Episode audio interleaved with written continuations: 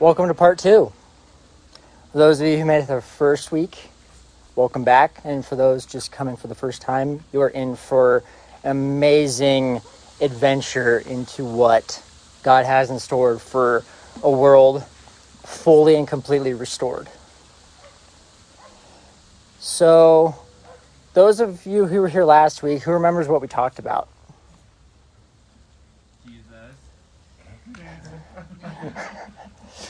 Specifically, What it's going to be like mhm, for what?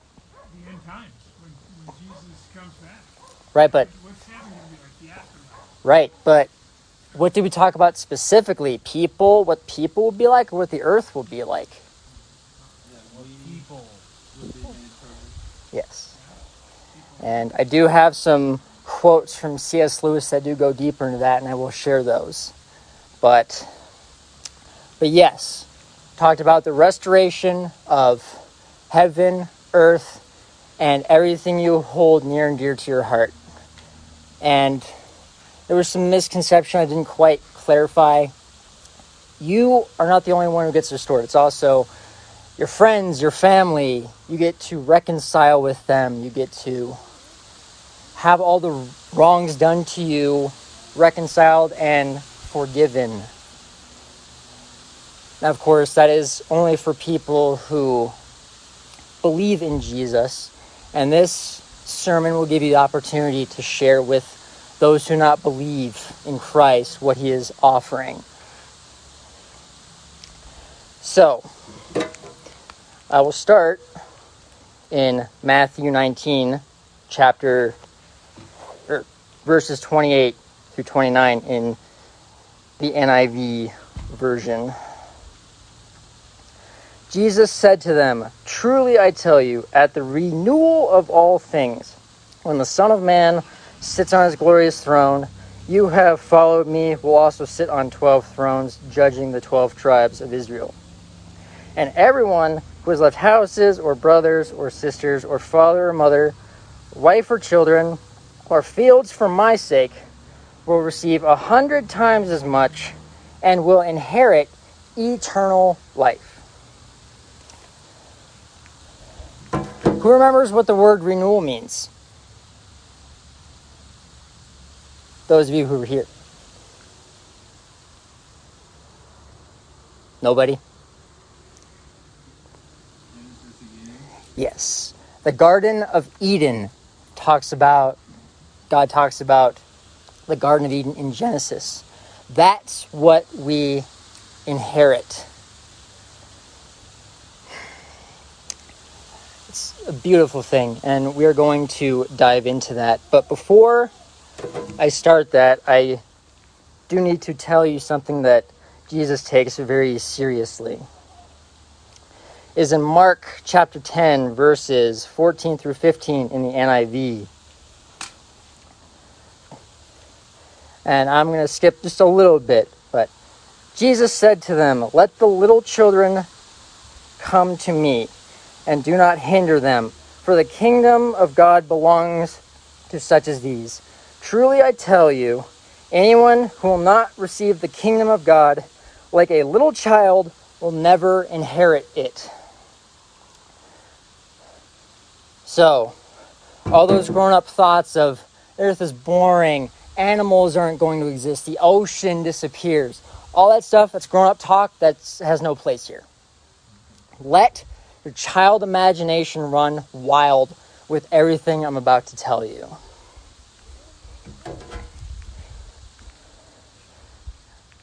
So, let us now officially begin. Starting in Romans 8, verses 15 through 21 in the message translation. This resurrection life you receive from God is not a timid, grave tending life. It's adventurously expectant, greeting God with a childlike, What's next, Papa? God's Spirit touches our spirits and confirms who we really are.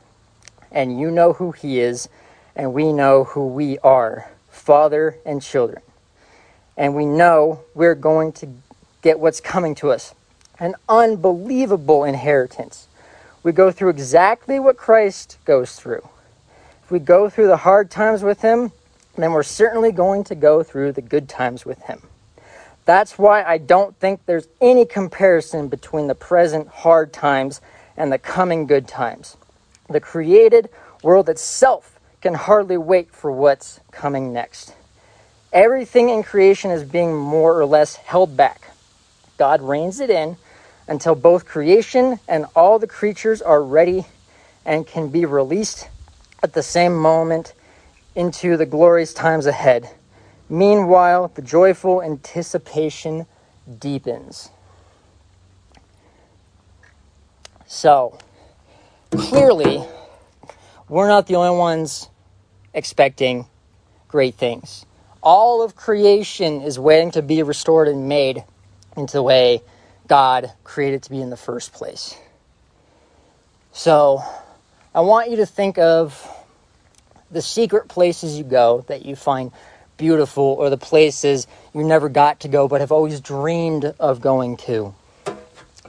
What this verse says is all those secret places, all those special places get fully and completely restored and made new, and we get to experience those new things for the very first time.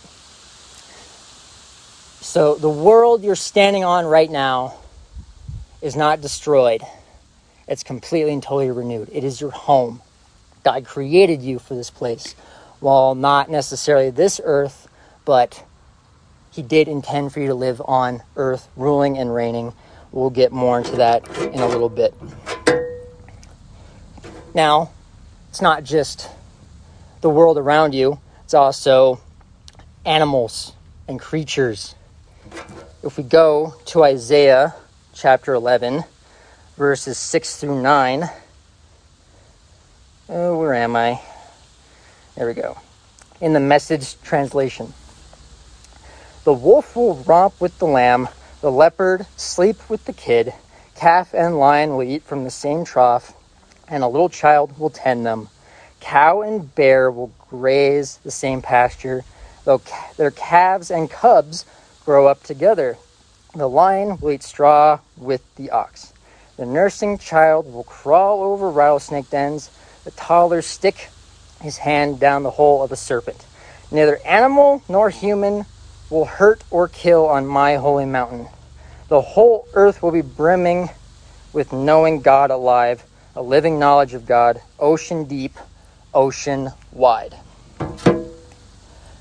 Clearly, God is talking about when heaven and earth come together, his holy mountain. I want you to think of when a puppy dog wants to play with you, or, you know, your favorite animals, the ones you hold dear to your heart, Isaac and Caitlin's cat you get all back. But they are fully restored. Not only your household pets, but all creatures. So think of the times you play with a puppy. Think what it'd be like with a polar bear cub or a wolf pup. Just think of that. no, you need to get excited. Remember that only the child heart inherits the kingdom of God. Remember, no grown ups allowed. Now, of course, I will go to Revelation because it says there's no longer any sea, and I'm going to Revelation 21, verses 1 through 4 in the NIV. Then I saw a new heaven and a new earth, for the first heaven and the first earth had passed away. And there was no longer any sea. I saw the holy city, the new Jerusalem, coming down out of heaven from God prepared as a bride beautifully dressed for her husband. And I heard a loud voice from the throne saying, Look, God's dwelling place is now among the people, and he will dwell with them. They will be his people, and God himself will be with them and be their God. He will wipe every tear from their eyes. There will be no more death, or mourning, or crying, or pain for the old order of things has passed away. Now, when it says there's no longer any sea, Most people believe the ocean just disappears. But many scholars believe that they're referring to the sea of evil in the earth. And that's usually what the sea meant back in those times. Also, if you think about it, the ocean is included in all creation. That's a huge life population of creatures that God has created. Where do they go if there's no ocean? Also, the world can't function without an ocean. It was created at the very beginning. Exactly. So, it's the renewal of all things, and the ocean is, of course, included in that. I also want you to think about animals being partnered with us to do the work God has created us to do. We'll get more into that in a minute, but think of all these animals you love and have wanted to see, them helping you do what God created you to do. And I think it would be awesome if we actually spoke their languages, that they don't just speak English, but we actually learn how to speak with them in their own native tongues. well, you see it already in the earth right now with, you know, sea, you know, water parks with the whale shows. Now that's we live in a broken world, and I don't think that's right. But we will get that opportunity in a world made perfect.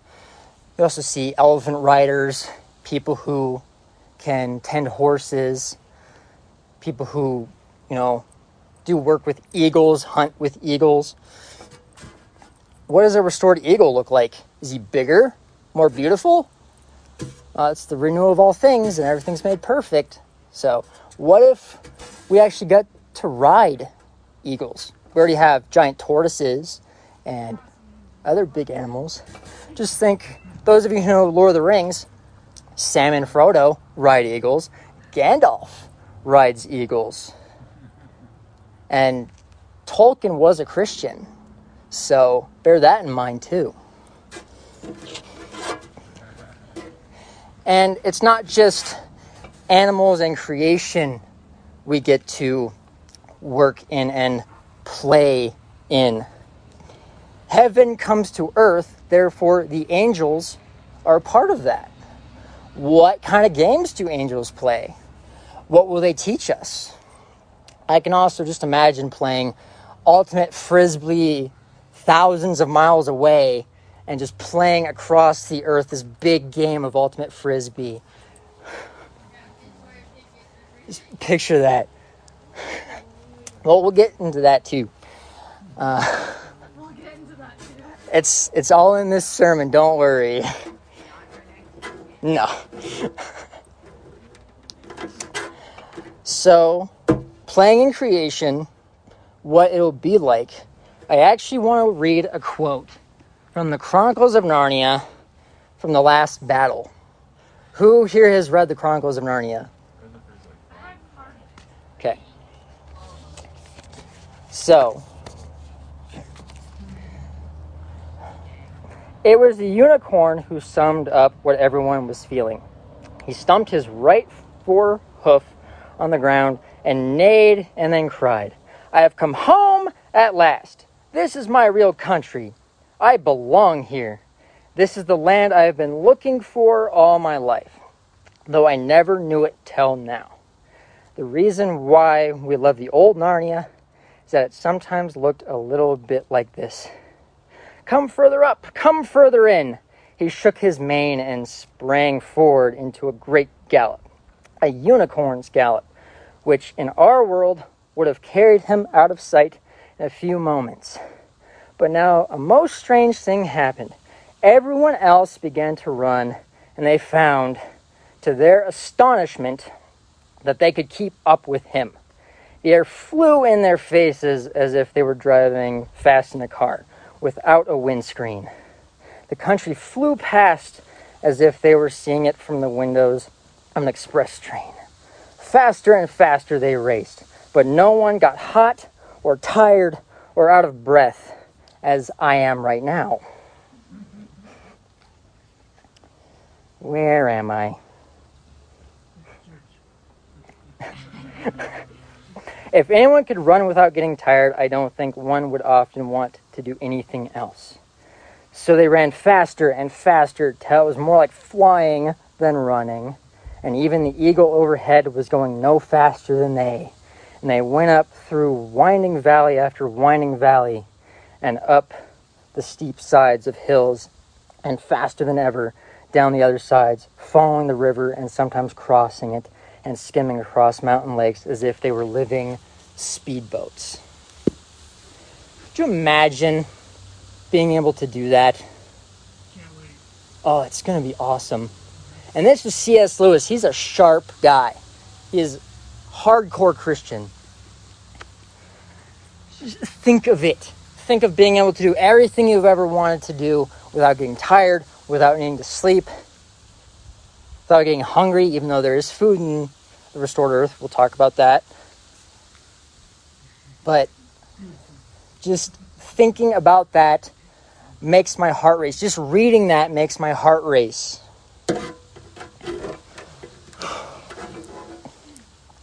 Now, you might think I'm going overboard or just using my imagination. But do you really think mortal man could come up with a better adventure than God ever could? It's I mean it says it right in Corinthians chapter 2 verse 9 that it was the that is what the scriptures mean when they say no eye has seen no ear has heard and no mind has imagined what God has prepared for those who love him. So I encourage you to imagine, go crazy with what you think the renewed earth will be like. Do not let your adult mind get in the way of what your child heart has been desiring since your birth. That too. But adult, still adult. I mean, just.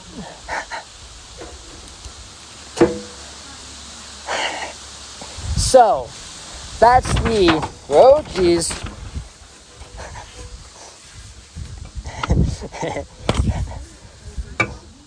yeah. Uh-huh.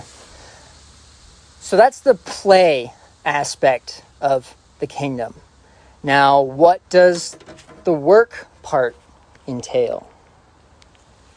Well, it's very simple. We must simply go to Genesis chapter 1, verses 26 through 28 in the NLT version.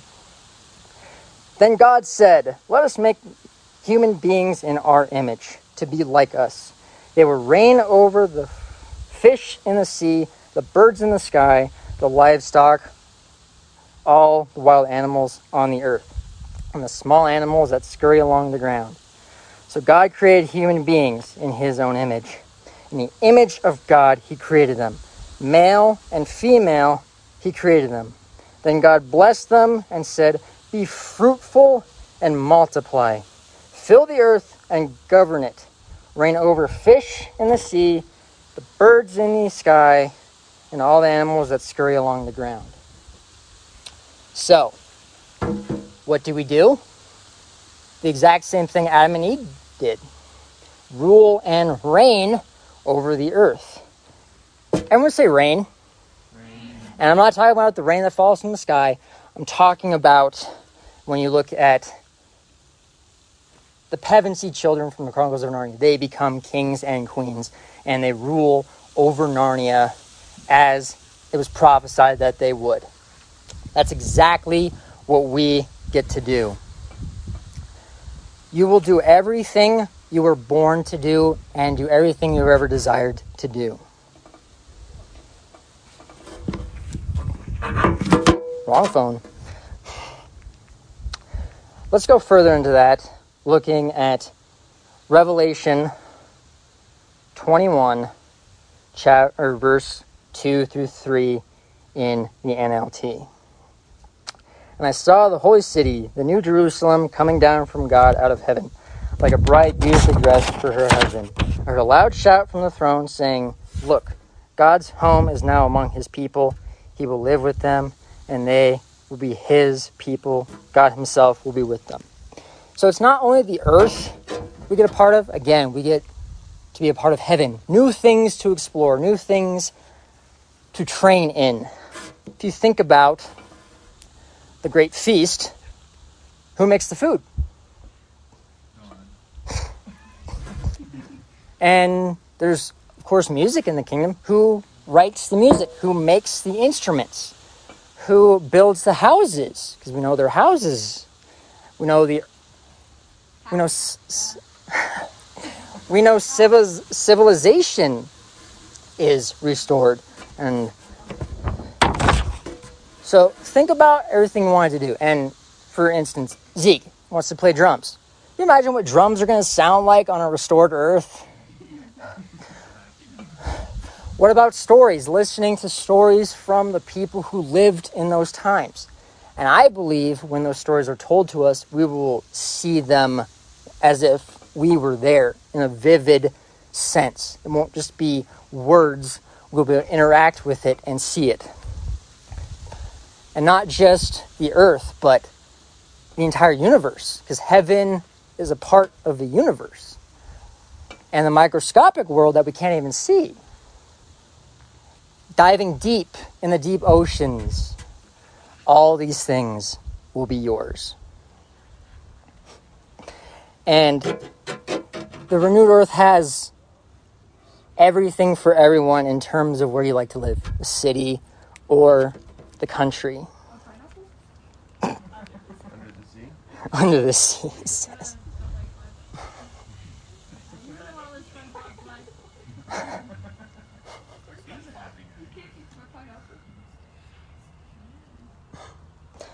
So, when it talks about city life and living life in the country, we can go to Revelation chapter 22, verses 1 through 2 in the NLT. Then the angel showed me a river with the water of life, clear as crystal, flowing from the throne of God and of the Lamb. It flowed down the center of the main streets on each side of the river grew a tree of life, bearing twelve crops of fruit, with a fresh crop each month. The leaves were used for medicine to heal the nations. No. But I believe I believe those trees of life are used to restore the earth in I believe the thousand year reign of Jesus Christ. Not only that, we get to eat from the tree of life. Could you imagine what the fruit, the tree of life, tastes like? Imagine it tasting like a blueberry pie or chocolate or vanilla ice cream. Exactly. If not that, then something much better than these things. But also, just going back, think about what food is going to taste like though you'll never get hungry, you'll want to eat, you'll want to celebrate, you'll want to have parties. And it also talks about the river flowing through the main streets. Is it a small river, more like a creek, or a large, grand river? That is absolutely beautiful and gives life. I know for me, when I see that river, I'm not just going to simply drink from it very you know, quietly and almost holy in this sort of way, I'm jumping straight in. I would wait my whole life to jump in the river of life, living water. Yeah, I'm I'm diving straight in.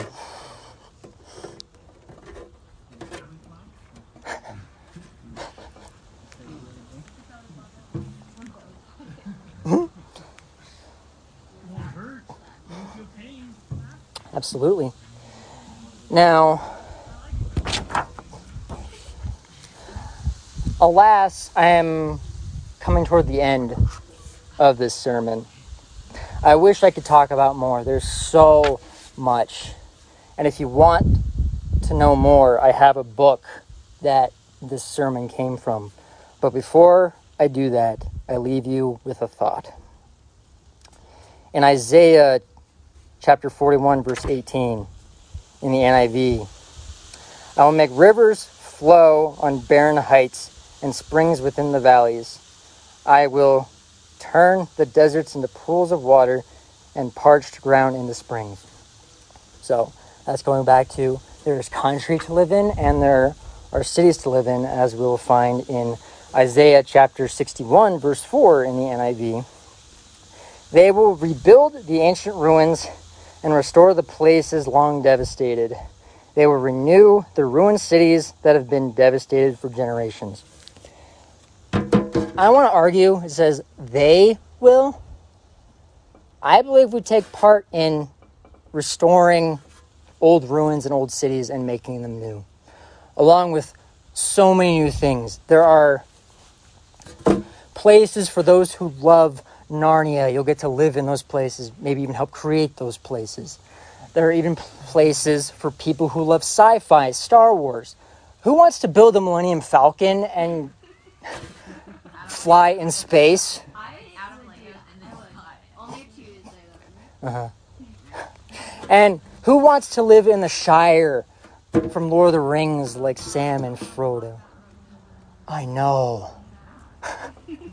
these places. Cair Paravel. I believe we will be able to create these things because God is a never ending source. You think the technology that's been created now is better than what God can think up in a restored earth where we're made perfect and evil can't get in? Lightsabers, blasters, all of those things that we wish were real will be made new. And it'll be fun to play those games. I always used to play Jedi with my brother and my sister, get the lightsabers, and imagine doing it with real lightsabers and blasters, being able to deflect blaster fire and feel so cool. Just think of the plays that people will create. It'll be a fun competitiveness.